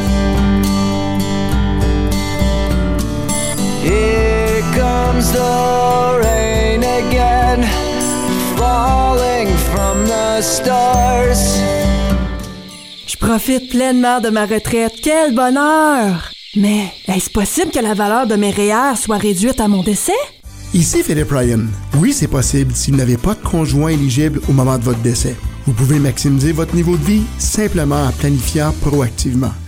Appelez-nous au cliquezphilryan.ca. On se rencontre en ligne ou en personne. Cooperators, placement, assurance, conseil. Chérie! Je pense qu'on a un problème avec la maison qu'on vient d'acheter! Vous avez besoin d'un service d'agent immobilier de confiance et sans surprise? Dans la région de l'Outaouais. C'est Véronique Le Sieur dont vous avez besoin. C'est votre défenseur de première ligne en immobilier.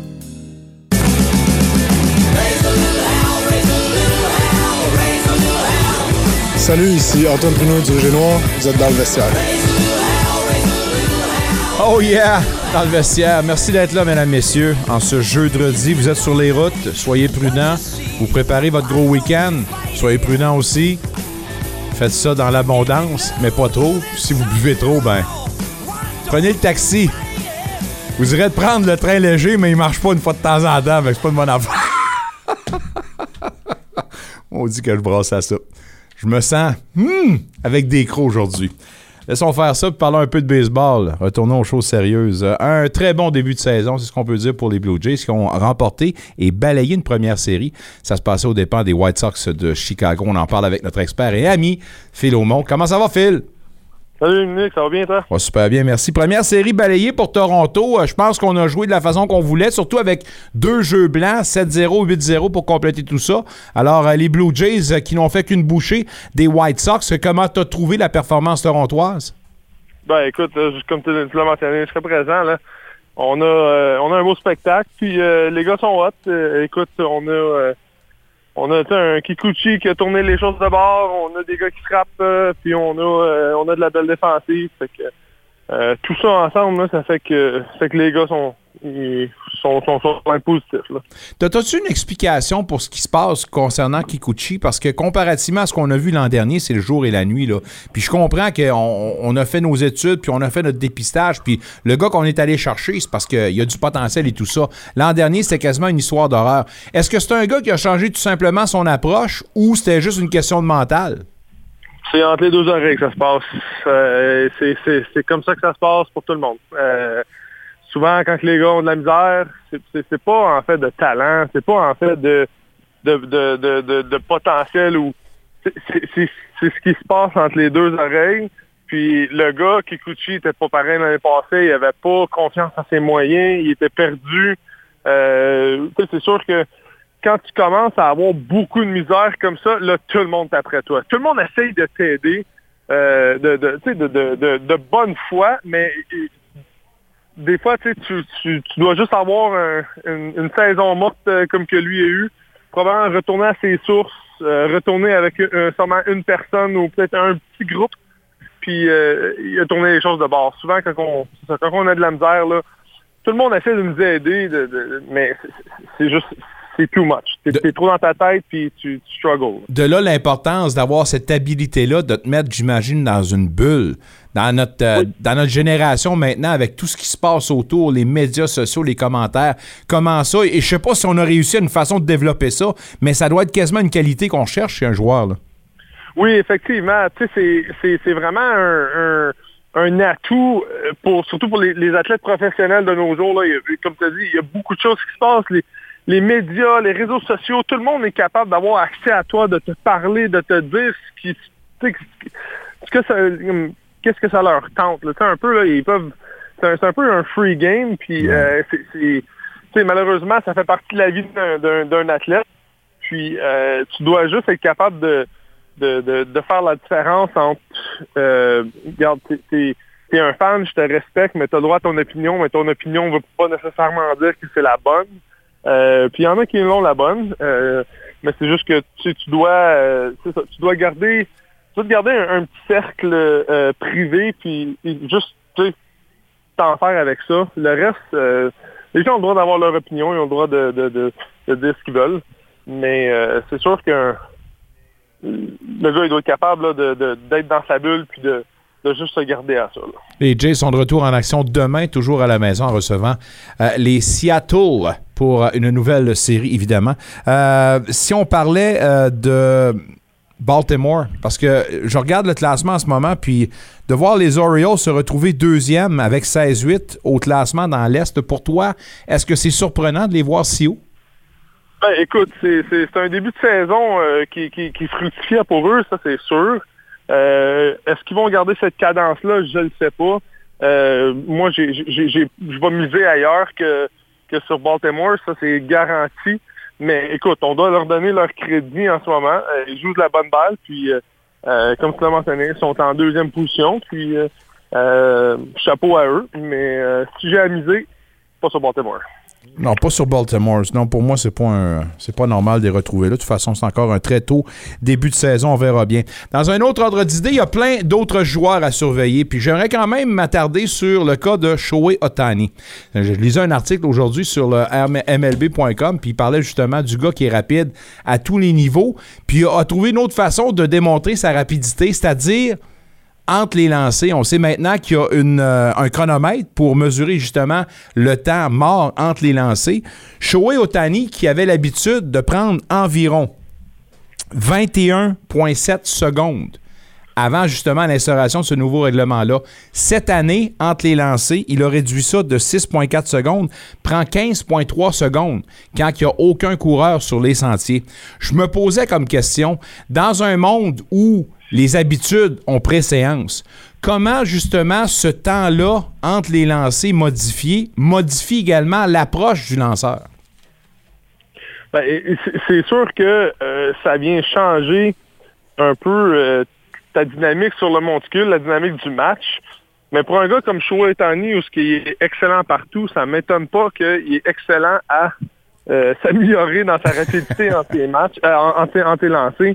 Mais c'est sûr que dans une préparation, tu sais, c'est habitué d'avoir une petite routine, tu vas toucher ta ceinture, ta casquette, ton gant, ainsi de suite. Euh, mais avec le nouveau règlement, je pense que les gars sont beaucoup plus conscients. Euh, ça peut quand même être coûteux, là, avoir une balle, ça change. Ça peut changer un match, ça peut changer un compte rapidement. Fait que euh, les gars, ils vont ils vont, je pense qu'ils vont donner un peu plus de, de, de temps d'étude pour peut-être pas avoir à jongler dans des décisions pendant le match. C'est, de vraiment être de vraiment être bien préparé puis surtout d'avoir une bonne confiance dans son receveur. C'est le receveur qui te donne les premiers signaux. Fait que c'est sûr que si tu es toujours en train de tester avec ton receveur, non, non, non, je veux changer, je veux ci, je veux ça, le temps s'écoule. Mais là, si ton receveur et toi, vous avez fait vos études par rapport à l'alignement, je pense que euh, on est capable d'aller chercher des secondes importantes là.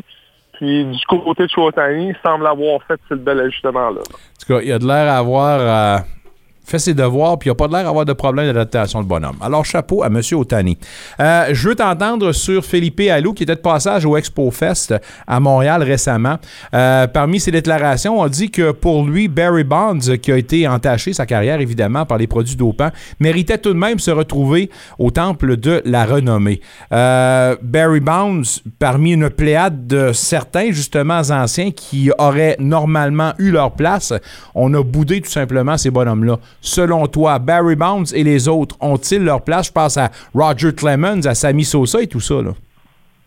Moi, moi euh, personnellement, oui. Euh, parce que, de euh, ces gars-là ont eu des carrières, oui, exceptionnelles. On, les a accusés de, de, du dopage. Mais malheureusement, la ligue au complet était dopée.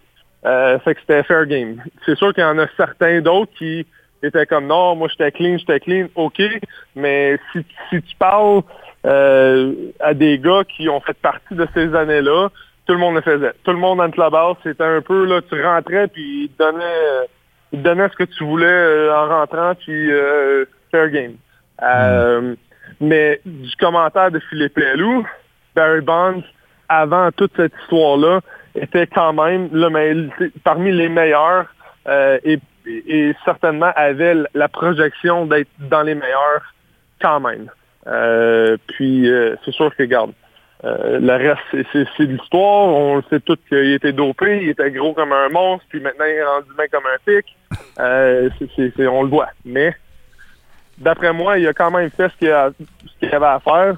Tout le monde le faisait. Que je, vois pas. C'était juste une époque où est-ce que, OK, tu peux mettre ton astérix, mais je pense qu'il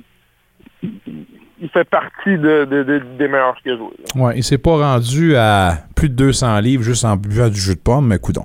C'était l'air du temps. C'était l'air du temps, puis c'est le même qui est passé. En tout cas, on verra bien, mais c'est un dossier qui demeure quand même d'actualité. Euh, on va cesser là-dessus, Phil, mais euh, sérieusement, euh, je veux te remercier encore une fois de ta collaboration très précieuse et très appréciée tous ceux et celles qui suivent le vestiaire.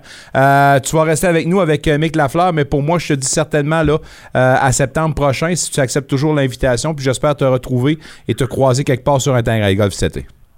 Absolument. Merci, euh, merci à la gang. Puis euh, je te souhaite une belle été, Nick. Thank you, mon ami. Je te reparle bientôt. Philomon, mesdames, messieurs, qui nous parle évidemment de baseball une fois la semaine, l'ancien des majeurs, à ne pas manquer. Il va poursuivre évidemment la discussion avec euh, Michael Lafleur qui sera à la barre de l'émission dès lundi. on l'a retrouvé, Patrick Grandmaître, pour son commentaire hockey. Toujours plaisant de lui parler. Pat, comment ça va? Très bien, merci, Nick. Pat, Toronto, ça se termine ce soir selon toi? Selon moi, non. Euh, écoute, euh, je oh! sais, on, notre cœur est tout le temps pour les équipes canadiennes, mais je pense qu'il y, a trop d'expérience. Et puis, même dans les victoires des Leafs, ils n'ont pas été convaincants. Ils ont, dû, ils ont dû revenir de l'arrière. Je pense que Vasilevski va rebondir. Euh, donc, je crois encore aux, chances. pas nécessairement Tampa de gagner la série au complet, mais je crois pas que ça finisse ce soir. Ils ont toute la pression du monde, en tout cas, on peut pas l'échapper. Puis s'il fallait justement qu'on perde du côté de Toronto, de donner la chance au Lightning de renverser la vapeur, d'aller en match numéro 6 à, la maison. On s'entend. Je pense que l'histoire nous confirme évidemment que ce ne serait pas une bonne situation pour Toronto. Non, c'est ça. Puis je pense, ben, je sais pas pour toi, mais je pense que tu vois le, feeling est, un peu différent. Tu regardes Boston hier contre, euh, contre euh, les Panthers. Tu sais, les Panthers sont allés chercher la victoire en overtime, mais je pense pas qu'on a le même sentiment de, panique. Euh, malgré le fait qu'ils ont perdu Boston, ils ont quand même là, dominé au bout des tirs, des chances de marquer, des, des tentatives de tir au but. Euh, Bobrovski a dû jouer toute une game, donc je pense qu'on a de la misère à croire que les, les, les, excuse, les Bruins vont perdre trois games de suite. Côté des Leafs, par exemple, s'il l'échappe à soir, je pense pas que le feeling va être aussi en contrôle que celui des Bruins. Ah non, pas certain que le niveau de confiance va être très, très élevé. Euh, de la perspective d'un entraîneur, revenant justement à cette défaite des Bruins hier face aux Panthers, quand tu vois un gardien sortir de cette façon-là puis prendre des chances de cette façon-là, est-ce que tu es le genre d'entraîneur à te tirer les cheveux? Ben, euh, le cas de Montgomery, il n'y a pas grand-chose qui mais, mais, oui, mais oui. Euh, écoute, on, veut tout le temps que nos, gardiens soient confiants dans, aller jouer la rondelle parce que sur une longueur de saison et même de série éliminatoire, ça permet d'économiser euh, la santé de, tes défenseurs, d'avoir plus de possession de rondelles. Maintenant, euh, nous, les, commandes à nos gardiens de but, c'est tout le temps le jeu simple. Sa lecture de jeu, là, quand il a vu le joueur euh, de l'autre équipe, du même côté de son, son propre joueur, il aurait dû simplement pousser la rondelle de l'autre côté. Euh, et puis le jeu aurait été beaucoup plus simple et moins dangereux. Donc, euh, mauvaise lecture, mauvaise prise de décision. Et ça l'arrive. C'est pour ça que le sport, euh, c'est si le fun à regarder. c'est très imprévisible. Un jeu d'erreurs. Puis c'est à savoir quelle équipe va commettre le plus d'erreurs. Puis le moins de petite paresse mentale t'expose à ça. Alors je pense que on peut garder la, séquence vidéo.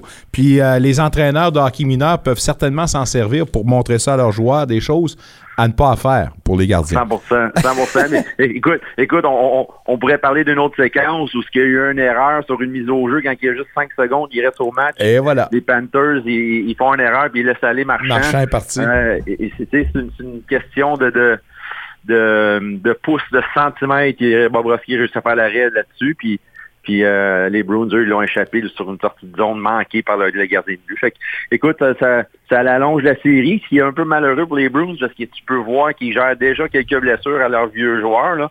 Je pense que c'est plus ça, moi, que l'entraîneur est très déçu, c'est qu'il n'a pas fini ça en fin game pour pouvoir donner des journées de repos et de, régénération à, à, à à Bergeron et sûrement d'autres joueurs. Un article intéressant que je vous invite à lire si jamais vous avez accès à, à l'Athletic, à l'Athletic, pardon. Eric Douacek euh, qui intitulait cet article Est-ce que la Ligue nationale est maintenant une ligue de pleurnichards, de crybabies parlait justement des entraîneurs qui n'arrêtaient pas de commenter et, de critiquer euh, le travail des arbitres. Encore une fois, hier, on a vu quelques incidents par les McKinnon, tout ça. Pose la question, de ta perspective, trouves-tu qu'on en met un petit peu trop sur euh, le travail des arbitres? Hey, oui, écoute, c'est une gestion d'émotions. Euh, je, revois la séquence où ce que McKinnon, là, il, a senti qu'il s'est fait enfarger, puis on l'a vu réagir, puis ensuite il donne un gros, gros mm compte. Euh, mais écoute, la pression est tellement intense à gagner dans les séries éliminatoires que je peux voir que les entraîneurs perdent leur sang-froid quand des fois ça ça se décide sur des décisions d'arbitre. Euh, les coachs et les joueurs, ils veulent que ça se joue sur la glace. Euh, mais on regarde les, partisans, mettons, on n'est pas un partisan de l'avalanche, ça nous affecte moins. Euh, si un partisan général du hockey en ce moment, euh, la moyenne de buts marqués est encore plus haute que pendant la saison régulière, que c'était déjà une saison régulière hors norme tellement qu'il y a eu de buts cette année. Écoute, moi, je trouve ça excitant, les séries en ce moment. Les avantages numériques fonctionnent très bien. Euh, c'est pas des matchs de 1-0, 2-1. Euh, il y a de l'action. Il, y a surtout aussi qui est intéressant, c'est que les, équipes semblent avoir de la misère à garder une avance. Donc les games là, euh, avec une avance de deux buts ou trois buts, c'est pas fini. Donc euh, ça fait du hockey très très euh, intéressant pour, les partisans. Afin de faciliter le travail des arbitres, des officiels et tenter d'éviter justement des, situations controversées, Rod Brindamour, l'entraîneur des Hurricanes de Caroline, qui en a vu d'autres d'ailleurs, il est allé de certaines propositions. Entre autres, il dit la solution c'est pas compliqué, c'est pas quatre arbitres qu'on devrait avoir sur la glace, c'est deux, pas plus. Puis pour tenter de vérifier et supporter les décisions sur la glace, c'est deux autres arbitres que tu mets dans les boîtes de pénalité qui ont, eux, accès à des séquences vidéo tout de suite lorsqu'il y a un appel. Et là, pour les aider à dire, on pourrait peut-être reviser ça et tout ça. Est-ce que c'est le temps de penser ou de repenser peut-être euh, la façon de faire du côté des officiels ou de la ligne nationale de hockey, à savoir la gestion des officiels, selon toi? Écoute, je pense qu'ils sont tout le temps un peu en révision, là, dans le sens qu'on voit qu'il y, a beaucoup plus de pénalités qui sont appelées là, depuis les dernières années. Euh, je pense qu'il y a eu un mandat là, du, des hauts placés de la nationale que, écoute, on, ne peut plus vendre les bagarres puis, puis, toutes ces choses-là, puis le hockey devient de plus en plus vite, puis un peu moins de mise en échec que là, il faut vendre le hockey excitant qui a beaucoup de buts. Donc, il y a plus de punitions qui sont appelées. Euh, quant au système d'arbitrage, écoute, on le voit au soccer. Hein, les soccer, ils se sont rendus euh, où ce que les, arbitres ont un microphone et quelque chose, un, appareil à leur oreille, puis ils se font, euh, pendant le jeu, ils se font dire oh, arrête le jeu, on doit réviser, il y a matière à tir de pénalité, le joueur a touché le ballon avec sa main. donc, ça, ça a été un gros avantage au niveau de la Coupe du Monde, la révision des, des buts, est-ce que la ballon a traversé ou pas. Tu vois, eux, ces, changements-là ont été très positifs. Je pense que le hockey peut toujours innover, euh, mais ça reste que la décision humaine, on veut quand même qu'elle fasse partie du jeu. Euh, moi, au moins, ce qui arrive, des fois que le système a, quatre arbitres et deux arbitres en chef, des fois, il y en a qui hésitent à appeler une punition. Exemple, arbitre 1 est en bas de zone, arbitre 2 est en zone neutre, l'infraction se fait en bas de zone, mais l'arbitre en bas de zone ne l'appelle pas. Bien, souvent, l'arbitre en arrière, lui, il avoue, puis ben, c'est pas mon et l'autre est proche. Moi, c'est ça qui vient chicoter le plus, c'est quand que les arbitres ont, un peu cette, vision-là, ben c'est pas dans mon cas, c'est pas à moi de l'appeler, je, je le laisse à lui son jugement. Euh, donc, c'est pas facile. Moi, c'est là que je dis qu'il faut avoir des barèmes, puis surtout rendre des décisions le plus faciles possible. Enlever les zones grises, noir sur blanc. Commençons avec ça. Ça va régler bien les affaires. Dernière question pour toi. On dit souvent que les équipes vont se baser sur les équipes qui ont eu du succès en série pour bâtir justement leur programme, considérant que le Kraken, qui en est qu'à ses premiers balbutiements, qui a basé la sélection de ses joueurs, surtout majoritairement sur les statistiques avancées, as-tu l'impression que les succès qu'ils ont en ce moment vont donner des arguments? Et on pourrait voir peut-être une renaissance des gens qui supportent les statistiques avancées? Écoute, euh, les statistiques avancées, euh, je pense qu'on n'en parle pas assez je pense que c'est beaucoup plus utilisé que qu'est-ce qu'on le pense. On a tendance à, les valoriser quand ça fonctionne positivement. Euh, chaque équipe a au minimum un petit département statistique avancé. Il y en a qui ont des, départements très, très avancés. Euh, oui, en ce moment, ce qui se passe avec le Kraken, écoute, c'est une équipe avec énormément de profondeur, mais sans vedette. Oui. Euh, donc, c'est très une équipe très balancée. Ils jouent à quatre trios, ils jouent avec leurs six défenseurs. Euh, si un trio ne fonctionne pas, des fois, c'est les autres qui, viennent aider. Donc, euh, écoute, je pense pas que toutes les équipes vont se battre comme ça, mais il y en a beaucoup qui vont dire, hey, si cette formule-là fonctionne, ben ça pourrait fonctionner pour nous, vu que on n'a peut-être pas le budget des Rangers, on n'a pas le budget des Maple Leafs, on n'est pas un marché qui est attrayant au niveau des agents libres. Tu, penses aux Jets de Winnipeg, là, peut-être qu'eux, ils se font éliminer, hmm. puis là, ça va être un vent de changement, ils veulent dire, ils veulent liquider plein de joueurs. Le problème avec ces marchés-là, c'est que les agents libres, là, ils, sont pas tout le temps, ils sont pas tout le temps dans le nord. Là. C'est pas les plus belles places, les plus attrayantes les agents libres. Donc peut-être ces équipes-là, ils vont peut-être plus bâtir alentour des statistiques avancées, des joueurs plus complets, mais moins reluisants au niveau là, des, statistiques euh, euh, qu'on voit au jour le jour, les buts et les assists. Kraken, définitivement le standard maintenant pour les les partisans des stats avancées. On va se laisser là-dessus, Pat, mais encore une fois, comme j'ai dit pour euh, les euh, gens qui t'ont précédé aujourd'hui, je m'en voudrais de ne pas te remercier. Ce fut une découverte, celle d'un grand collaborateur qui a plein des points de vue et hyper intéressant. J'espère qu'on va pouvoir compter sur toi dès septembre prochain. Entre-temps, ben écoute, je te souhaite de passer un très bel été, mais surtout bonne préparation pour la prochaine saison avec tes GGs. Merci beaucoup, Nick. Oui, on sera de retour l'année prochaine. C'est une belle expérience pour moi-même. J'ai bien, bien apprécié. Donc, euh, euh, bon repos à toi, puis on, se reparle bientôt. Merci, mon ami. Bye-bye. Salut. Patrick Grandmaître, mesdames, messieurs, euh, dernier de cette longue série de collaborateurs. Pour moi, je vais prendre quelques instants pour vous dire un gros merci. On se dit au revoir, mais pas adieu, évidemment, parce que je serai de retour au mois de septembre. Je vais vous dire une affaire. euh, c'est pas tous les euh, employés qui ont la chance d'avoir des, employeurs comme ça. Et euh, je veux remercier euh, sincèrement euh, Stéphanie Simard, puis en fait tous les gens, les décideurs, les décideuses dans le CA et tout ça pour Unique FM. Et, sans votre ouverture, je pourrais pas me permettre ça. Et honnêtement, aujourd'hui, je peux vous dire que je suis rendu là. J'ai vraiment besoin de décrocher. On parle de l'aspect mental. Alors, on dit que ça touche pas tout le monde. Ça m'a touché, celle-là. Ben, gars, je vais me reposer et je vous garantis que je reviens bien craqué. C'est le fun de vous voir de plus en plus nombreux. Euh, si vous n'êtes pas là, on n'existe pas. Vous me permettez de vivre ma passion et j'en serai toujours reconnaissant. Merci à tous nos collaborateurs, collaboratrices. On est la meilleure émission sportive francophone dans la capitale, c'est pas pour rien. La meilleure, c'est nous autres. Mick Lafleur prend la relève dès lundi à l'animation. Merci à vous tous. On se parle en septembre.